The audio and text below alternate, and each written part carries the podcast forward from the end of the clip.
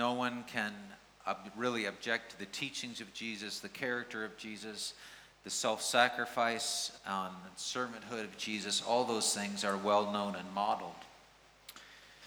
And we can see the beauty of Jesus from a distance. But we can only be changed by Jesus when we allow him to draw near. And that's the focus of this series. And so, of course, there's many, many things that Jesus does. And so, of course, we know that Jesus has risen from the dead, and, and we want to know and to recognize that he is alive, but we have to remember that Jesus wants us to live and wants us to be alive. We not only want to see Jesus as the Savior who heals other people, but that Jesus does the healing in us. And we not only know that Jesus is the one that opens the eyes of the blind, but we want him to open our eyes as well, that we could see the truth and know the truth. And ultimately, this all can't happen if we're keeping Jesus at a distance. And so, the whole point, really, of our faith is to receive him, to welcome him into our hearts and into our lives. And the more that we welcome Jesus in, the, the closer that he gets to us, the closer that we get to him, the more that we change and the more that we are uh, transformed. And that's the, the focus of what we're doing. And so today our theme today our theme is that the word of the word of God in us changes us. The word of God in us changes us. Now, even before we get to our passage of scripture, I want to I want to define some terms for us because it, will just help with some clarity. And one is, what do we mean by the word? So most of the time when we say the word, we're thinking of words, right? We're thinking of books. We're thinking of words that have been written down on paper. And most of the time when we're talking about the word of God, we're thinking about what? The Bible. That's what we're thinking about. And we think about this in different ways. Every time we use that term, we want to read the word, listen to the word, teach the word, pray the word, memorize the word of God, uh, understand the word of God, and that all has to do with the Bible. But we're reading a passage now from the Gospel of John. It's the, it's the beginning of his gospel. And we remember that John was one of the apostles of Jesus. And he is telling us this, the story of Jesus Christ, and it's called a gospel because it's the good news. And it's not just the good news about anything, it's the good news about Jesus. And so, as we think about how, you know, how you start telling a story is so very important. And so there's a, there's a reason that John begins by telling his story by saying, In the beginning was the Word, and the Word was with God, and the Word was God. And when John is speaking about Word, he's not talking about the words written on a page, he's talking about Jesus. And so that's the first thing I just want to clarify that as we read this passage, as we talk today, what we're talking about is not only is it, we're, are we, we're not saying that, of course, this is also true, that when the Word is in us, it changes us. But especially today, we're talking about when Jesus is in us, He changes us. And when we're reading in this passage today in John chapter 1, verse 1, and he speaks about the Word, I want you to think Jesus, okay? And um, because this is the thing that changes us. So now you can stand again. All right, as we read the Word of God. So I'm reading out of the ESV, John chapter 1, verses 1 through 18. In the beginning was the Word, and the Word was with God, and the Word was God. He was in the beginning with God, and all things were made through him, and without him was not anything made that was made. In him was the life, and the life was the light of men. The light shines in the darkness, and the darkness has not overcome it. Now there was a man sent from God whose name was John. He came as a witness to bear witness about the light that all might believe through him. He was not the light, but came to bear witness about the light. The true light, which gives light to everything and to everyone was coming into the world. He was in the world, and the world was made through him, yet the world did not know him. He came to his own, and his own people did not receive him. But to all who did receive him, who believed in his name, he gave the right to become children of God, who were born not of blood, nor of the will of the flesh, nor of the will of man, but of God. And the Word became flesh and dwelt among us. And we have seen his glory. The glory is of the only Son from the Father, full of grace and truth. For John bore witness about him and cried out, This was he of whom I said, He who comes after me was before me because he was before me. For from his fullness we have all received grace upon grace. For the law was given through Moses, but grace and truth comes through Jesus Christ. No one can see God, the only God who is at the Father's side, he has made him known. This is the word of the Lord. You may be seated.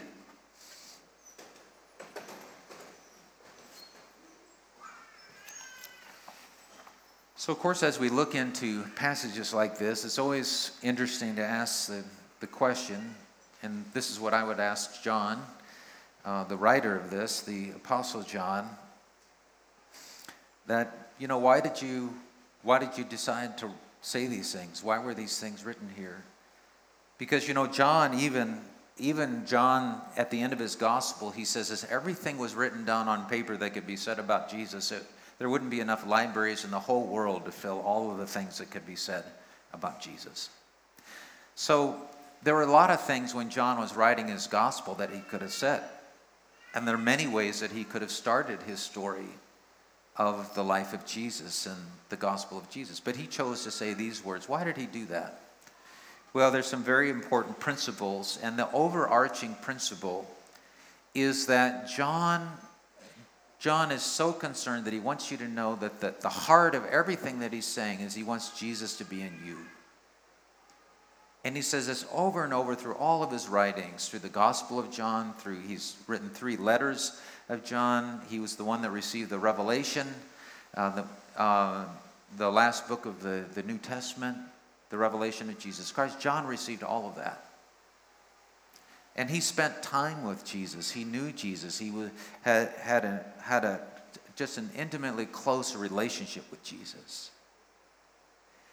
And of everything else, Jesus wants to know that the most important thing you, or that the most important thing John wants us to get is that in order, in order for us to really experience change and transformation, we can't just worship Jesus from afar. He has to be near. He has to be in us abiding in us, living in us.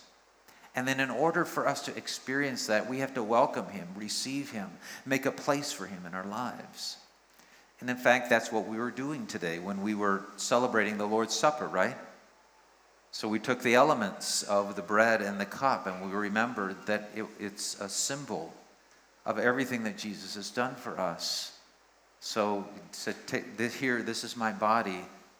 Um, that was given for you. We take it and we eat of it, and it becomes a part of us. And in the same way, you know, we took the cup, and this is the blood of Christ shed for us, and we drink it and we take it into us. You know, and, and what is the symbolism of that? Is that we want to receive Jesus into our hearts and into the very core of who we are, because then he changes us and we're never the same. We're never the same. But as far as, as the priorities for, um, for John, is he begins by, he wants us to know that Jesus is the Word and the Word is Jesus. Now, there's, I think there's a really important principle here when it comes to how we handle the written Word of God. Is that oftentimes we think that the written Word of God are just words about God or words about Jesus or words about people that believed in God or believed in Jesus.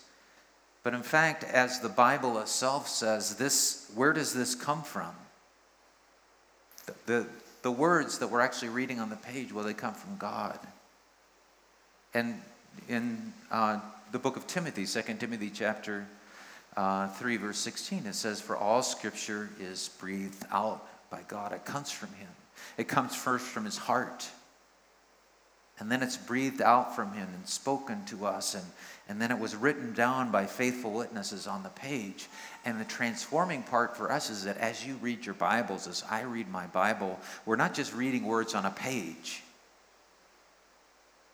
It's actually, as you're reading, it's God who's speaking to you. And in fact, He's with you. His presence is there with you as you're reading the Bible, as you're reading the Gospels, because it's His Word. And there's something that's being passed to you as you're reading the Word, and it's, it's the life of God. There's a life giving presence that have, there's something actually in you that happens as you're reading the Bible. And what's really cool about this, I think, is that even if you're reading sections of the Bible that make clearly no sense to you, and I don't know about you, but I have those days where I'm reading the Bible and it's just not clicking. But I want you to know there's something happening as you're reading the Bible, no matter what. Because as we read in Hebrews chapter 4, verse 12, it says the Word of God is living and active and so it's all just to say that as we're talking today about Jesus is the Word, the, the, when we're talking about the Word, we're talking about God's message. We're talking about God's heart. And Jesus is the fullest representation, He's the fullest expression of the message of God about His love and forgiveness for us, His grace. That's why He says in here, for the law came through Moses, but grace and truth came through Jesus Christ.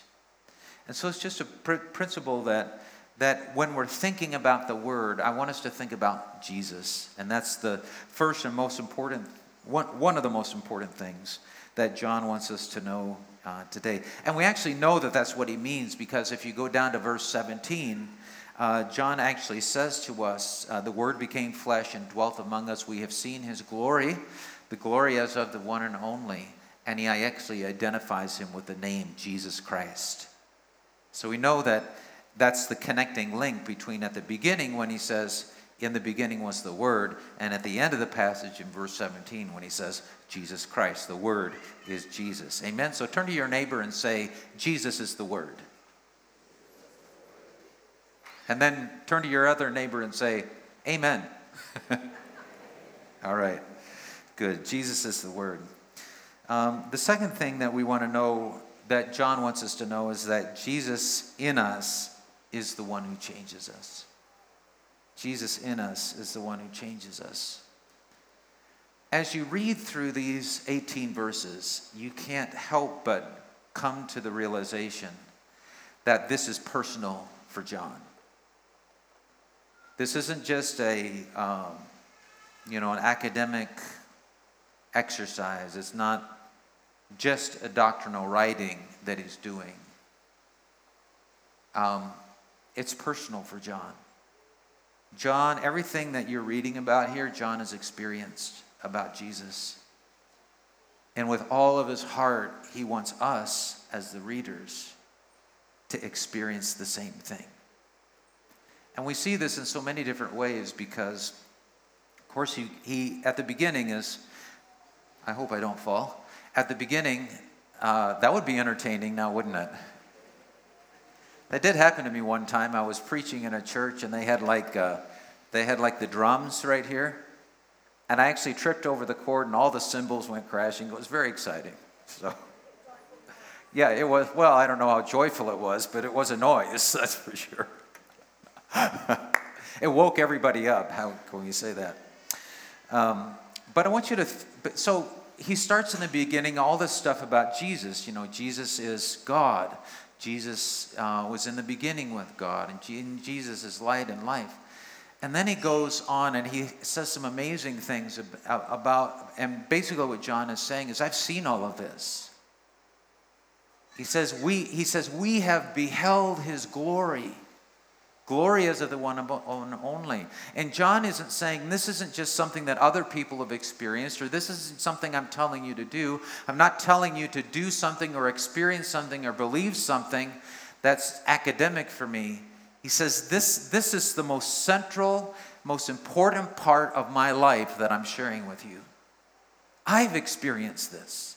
And now I want you to experience this. When he talks about how, how uh, you know, the Word became flesh and dwelt among us, how he came to his own, but his own received him not. But to all who would receive him, he would give the power to, to be sons of God, sons born not of the flesh or of, of man's will uh, or of blood, but born of God. That's talking to us about a completely changed and transformed life. And he's not talking about this academically. John is saying, This happened to me. This is my life. My life was transformed, and I'm writing this so that your life can be changed and transformed too. And it happens by us receiving Jesus, walking near Jesus, living every day, every moment for Jesus, be, being completely surrendered in our life to Jesus. And it changes everything. Even that phrase when he talks about about we have the right to become children of God. And we'll talk about this a little bit later, but John has experienced that. And think about everything that John experienced because he was one of Jesus' disciples. He was one of the first disciples that was called by Jesus. You know, Jesus, Jesus said, Come and follow me, and I'll make you fishers of men. And he and his uh, brother James, they came and they followed Jesus. And John saw everything. He saw the miracles, he saw the multitudes, he saw Jesus at his best and Jesus at his worst. He saw Jesus at his most joyful and he saw Jesus at his lowest point. He was with Jesus on the mountain when, when he was transfigured, when he, when he was where, there with Peter and James and John on the mountain. He saw the glory of God, and that's probably one of the things he's referring to here. We have beheld, we have seen his glory. But he, so he was with him on the mountaintop, but he was also with him in the valley, in the, in the Garden of Gethsemane when he was to be praying and, and when Jesus was weeping and sweating tears of blood and praying, Lord, if it's possible, could you take this from my hand? But if not, I will do your will.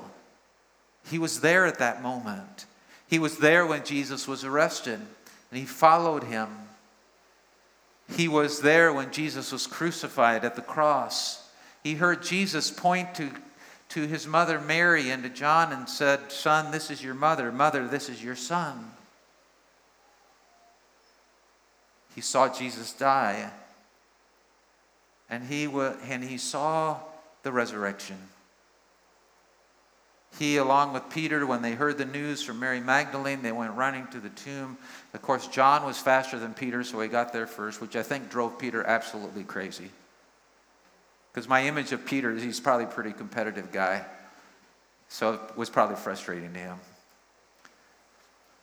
But he got there first and he saw, and he looked down into the tomb and he saw the grave clothes. And he was there when Jesus appeared to the disciples. He saw the wounds in his hands and his feet and his side. He heard his voice he knew that he was real and that he had risen from the dead and that Jesus was who he said he was the Messiah, the Son of God, the King of kings, and Lord of lords. And he was there when Jesus ascended to the Father.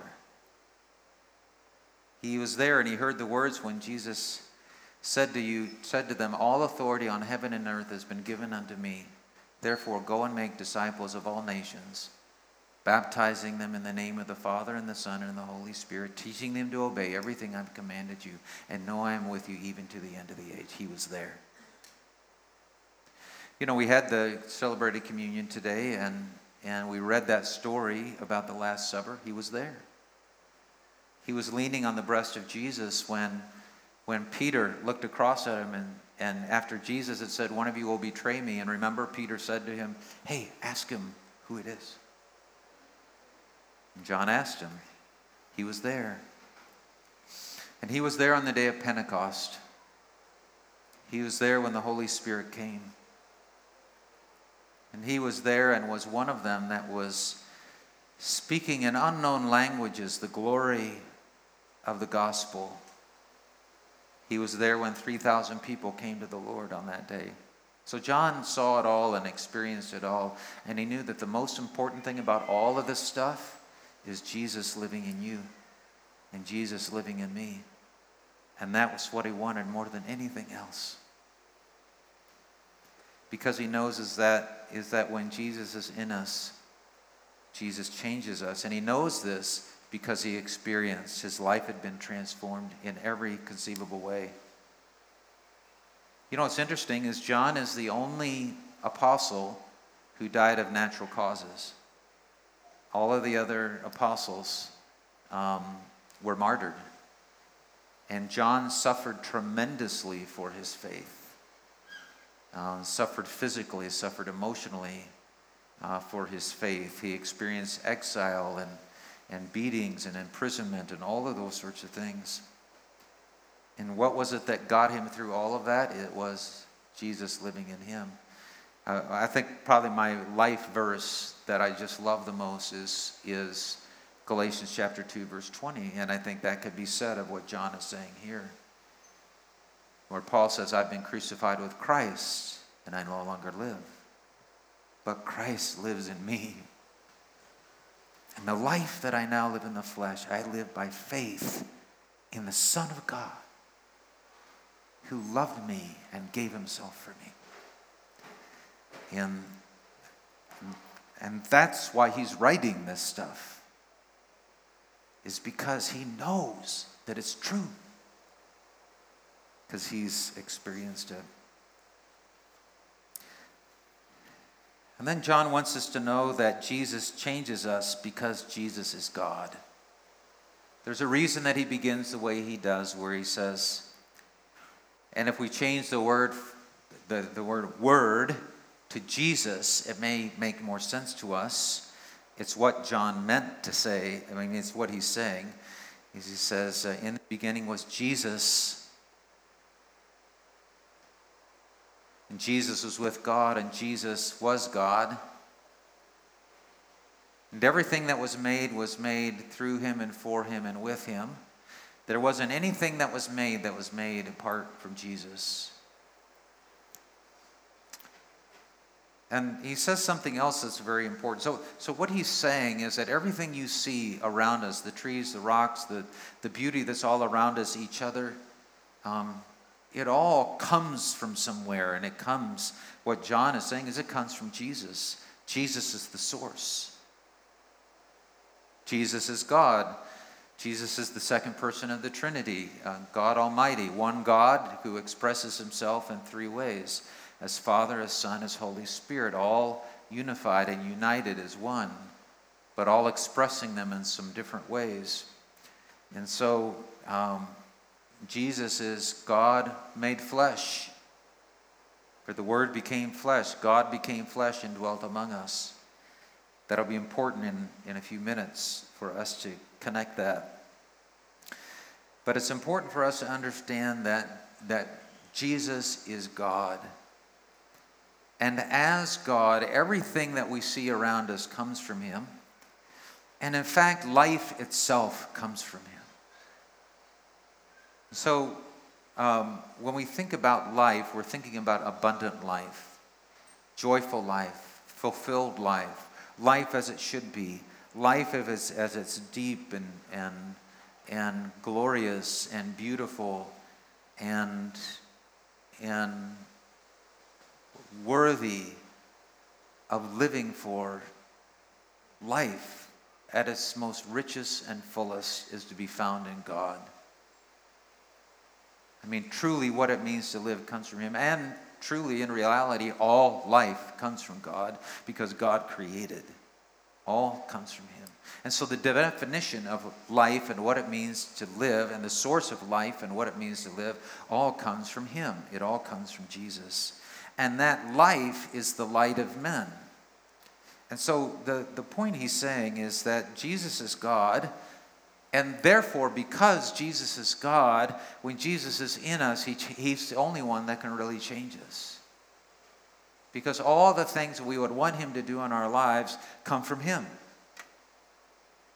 life and hope and light and purpose and joy and fulfillment and peace and kindness and resilience and passion, they all find their fullest form, their fullest expression in God. Now, we may experience some measures of joy and kindness and peace and goodness and things of that nature, but they're in a limited form. They're temporal by their very nature, but in their fullest form, in their richest form, in their most glorious form, they're found in Jesus. That's where we can find true life or what it means to really live is to be found in, in Him. And so um, Jesus changes us because Jesus is God, and therefore God has the ability to change us. Amen? And this is a very important point because Jesus alone can change us. And that's so important for us because we cannot change ourselves. And this is one of the things that John is getting at when he's talking about, he gives this comparison or relationship between light and darkness. And this is what he's talking about. As he's, he's connecting light with life and he's connecting darkness with death. And so he's, he's talking about both the things of, you know, darkness is the absence of illumination. And so that's why it's so meaningful when John says, But grace and truth come through Jesus Christ. And so, life, everything that it means to live, everything that it means um, to really have, I would say, what he's talking about is more like abundant life. It is to be found in Jesus, but it's something that we can't experience on our own. We lack the ability. And I think we know this is really true when we look at ourselves, when we look at our world. We can look around at our world and we can see all kinds of things that we'd like to change. And I think we'd like the world to be different than it is, wouldn't we?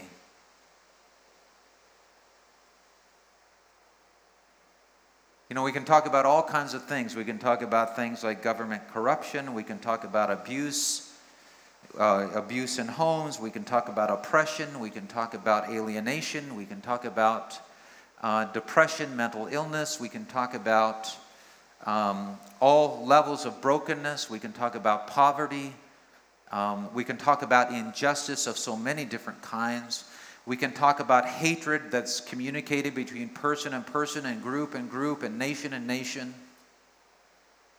We could talk about wars and rumors of war and the prevalence of violence.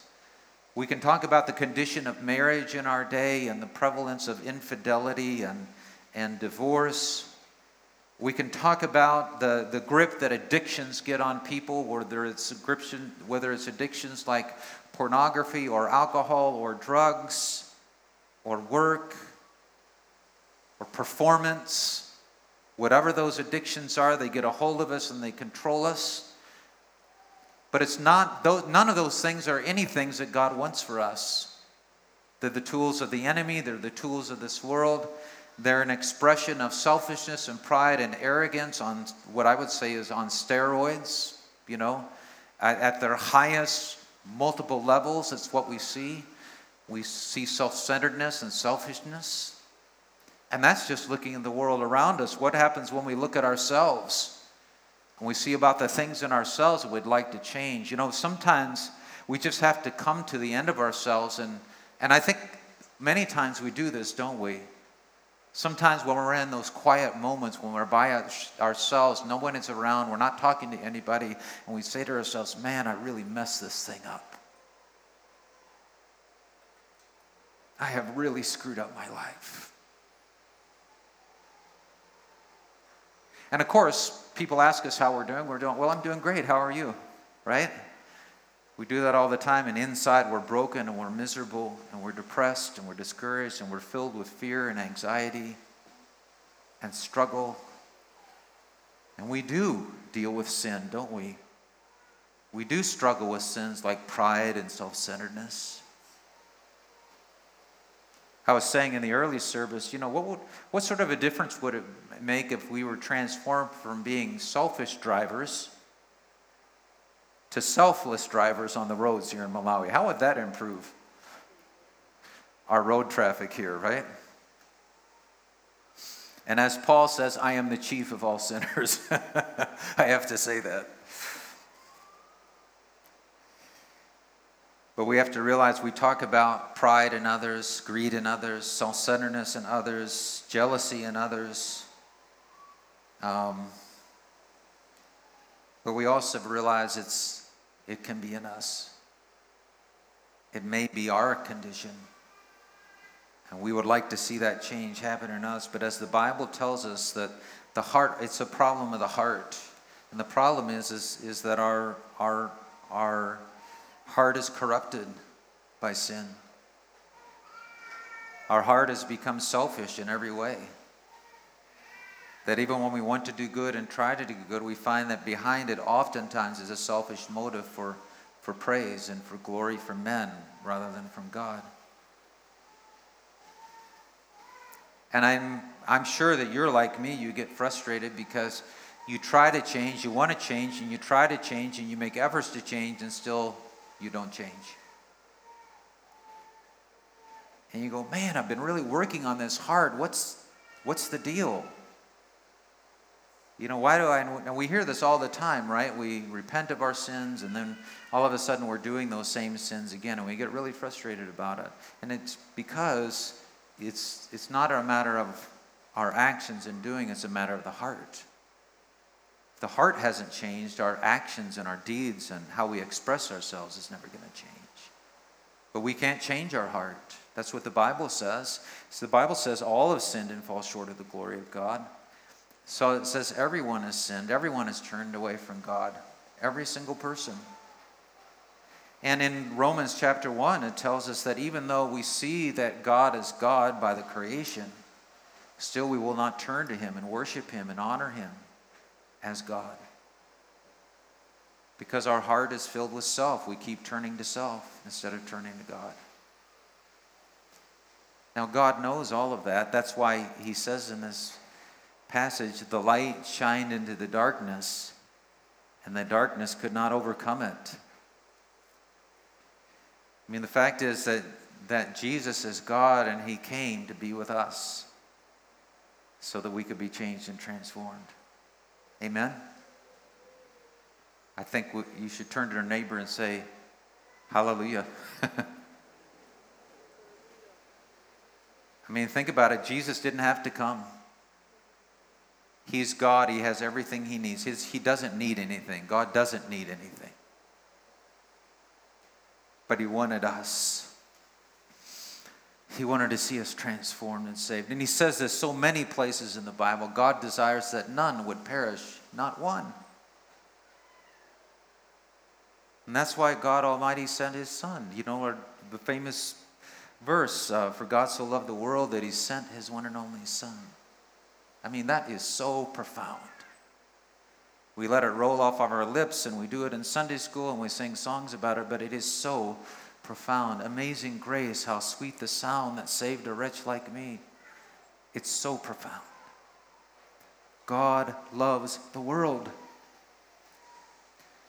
God loves the world when it's lost, when it's when it's embracing everything that God abhors and and is unrighteous and unholy. God loves the world and He wants to save us. When we're at our worst, God loves us and He wants to save us. That's, that's by His nature. And He is able to save us because He is God.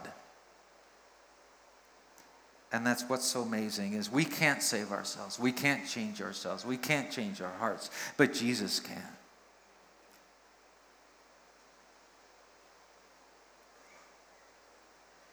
And that takes us to our next point, which is that Jesus enters our world so that we can enter his.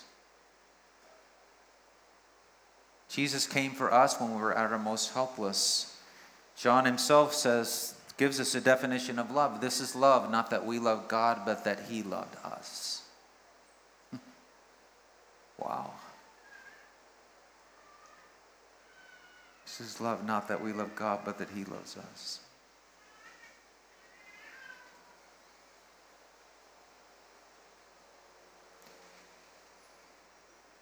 The truth is, He's done everything. Jesus has. He saw us, first of all, and He came. That's why we say what one of the names of Jesus is Emmanuel, right? God with us. He came. He lived among us. And he became one of us. And then he loved us so much that he took all of our sin, unbrokenness upon himself. And he took care of it on the cross. What was keeping our hearts broken and corrupted, he took it on himself. On the cross of Christ, he paid its debt through his own death, providing us the way to receive grace and forgiveness from God and to be reconciled to God. This is what he did for us because he loved us.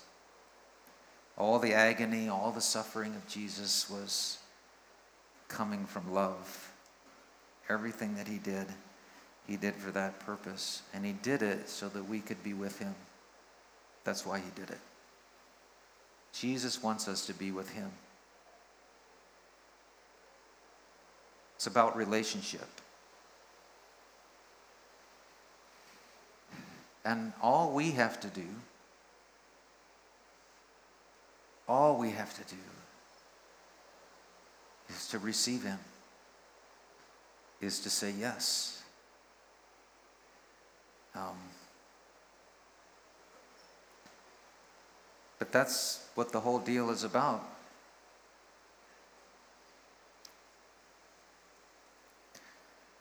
And that's why ultimately, when the change happens, when Jesus changes us, he comes into us. We receive him. And what does it mean to receive him? It means to welcome him and to embrace him, to pull him in.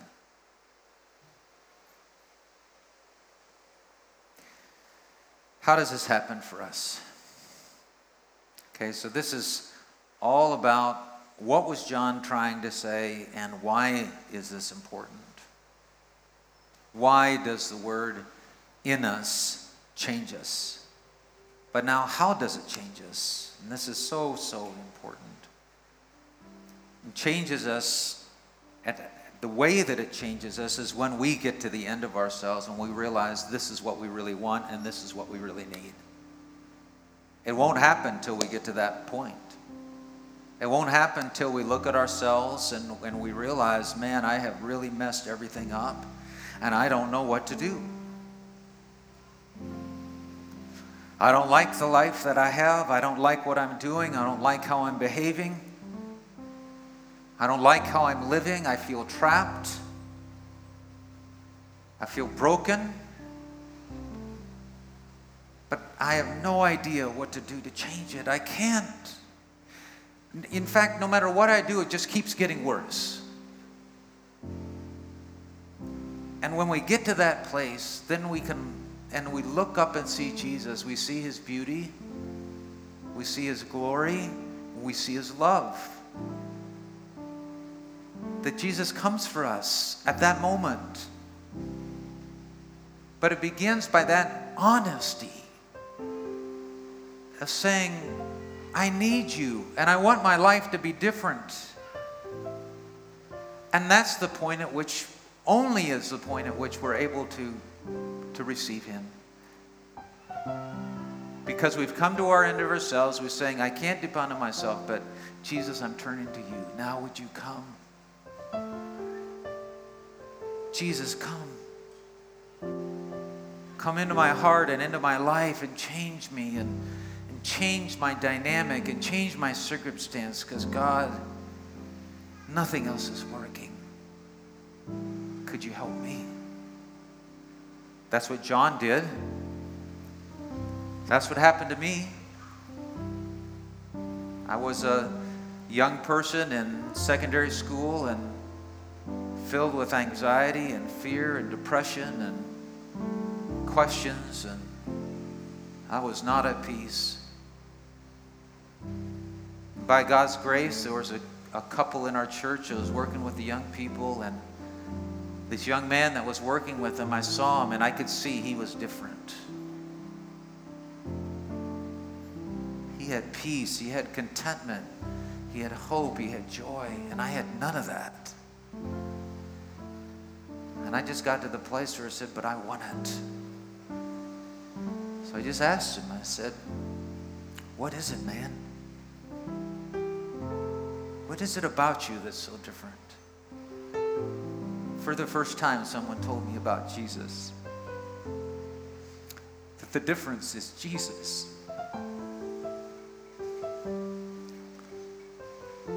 And what Jesus did for us. And he explained to me for the first time I ever remember understanding that what Jesus did for me. He died for me so that I could be forgiven, so that my sin could be removed, so that I could be free.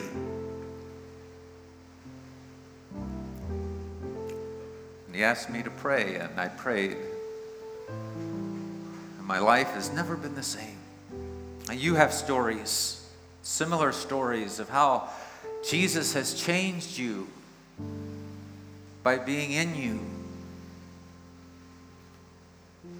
Because it's what it's what Jesus does. So we come to the end of ourselves and we just say and cry out to God and say, Jesus, I I don't know what to do. Would you help me? Would you please come into my life, into my heart? Would you be in me and change me so that I can be new? And then the journey starts. And every day, Jesus changes us more and more to be more and more like Him.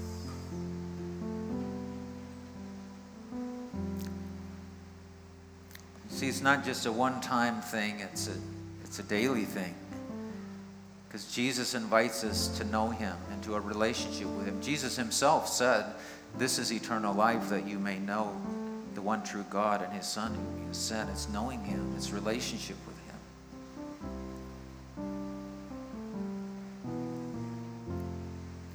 And what about you? Have you come to that place in your life where you come to the end of yourself? You realize, man, I made a mess of everything. And I want to change. I want my life to change. But I can't do it. But Jesus can. Because Jesus is God. And He loves you and He's come for you and He sees you Here. If you've never surrendered your life completely to Him, I mean, it's a risk.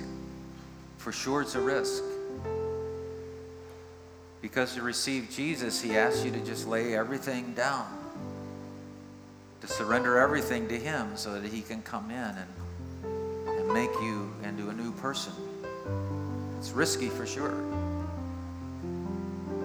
But I'm here to tell you, and I know there's many, many people in this room that can tell you it is worth it. So if you're here today and the Spirit of God is working in your heart and you're really feeling, yeah, that's what I want. I want Jesus to change me. I want to receive him into my life. I want my heart to be changed. I am willing to lay it all down so that he can make me new. If that's you today, I invite you now just to, to pray with me. You can pray out loud. You can pray silently to yourself. You don't have to raise your hand. You just, this is between you and Jesus, you and Him. I'll pray kind of a prayer. You're welcome to pray that to yourself, or if you want to pray your own prayer, you can do that as well. But if you really feel that Jesus is moving, you're feeling that sense of brokenness and that you want to change, don't miss this moment. So let's pray. Jesus, I believe that you are here. And I believe that you are God. And I believe that you came to change me. Jesus, I've really made a mess of my life. And I know it's all my fault. I've been selfish and prideful and arrogant and greedy and jealous, unfaithful. I've, I have sinned, Lord.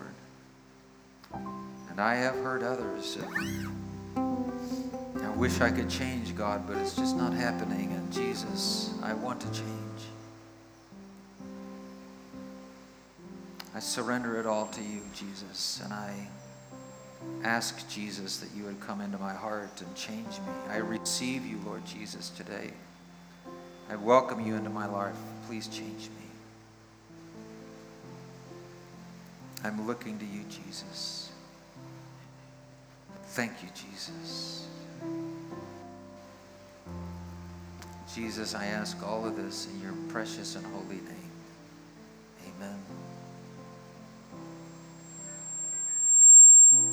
You know, the thing about Jesus is that even if you've known him for a long time, he's still about the work of changing you. And the way that he changes you is by being in you. And we not only receive Jesus once, we receive him each and every day. Because we wake up in the morning and we realize, Jesus, I need you today. I can't make it through today without you, Lord Jesus. Jesus, Jesus, I surrender everything today and I welcome you today and I invite you into my today. And Lord, would you walk with me through this day? Lord, would you change me through this day? As we're reading His Word, we're saying, Jesus, I know you're with me. As I read your Word, would you please change me and change my heart? As we're praying, we're praying, Lord Jesus, change me and help me in my life. And it's just this subtle little turning to Jesus every day. And as many moments in the day as you can. Keep turning to Him. Why is John saying this? Because he knows this is the most important thing. Jesus being in us, Jesus changing us, Jesus making us more like Him. This is the point of all of this stuff that we call Christianity. And if he's moving on you today, don't miss don't miss the move. We have moments in our lives, special moments in which we know God is here, God is present with us. He wants to do something Welcome him. Say yes to him. And He will do it. He will change your life because it's the Word of God in you, Jesus in you, that changes you. Let us pray. Father, thank you. We love you. We give you the glory and praise because you are God Almighty. And we thank you for your Son, Jesus Christ, who is God, sent, who loved us, died for us, and rose for us and is now with us to change us. Lord Jesus, we welcome you. We receive you. Change us. Make us more like you each and every day. Lord, we thank you. We pray this all in Jesus' holy name.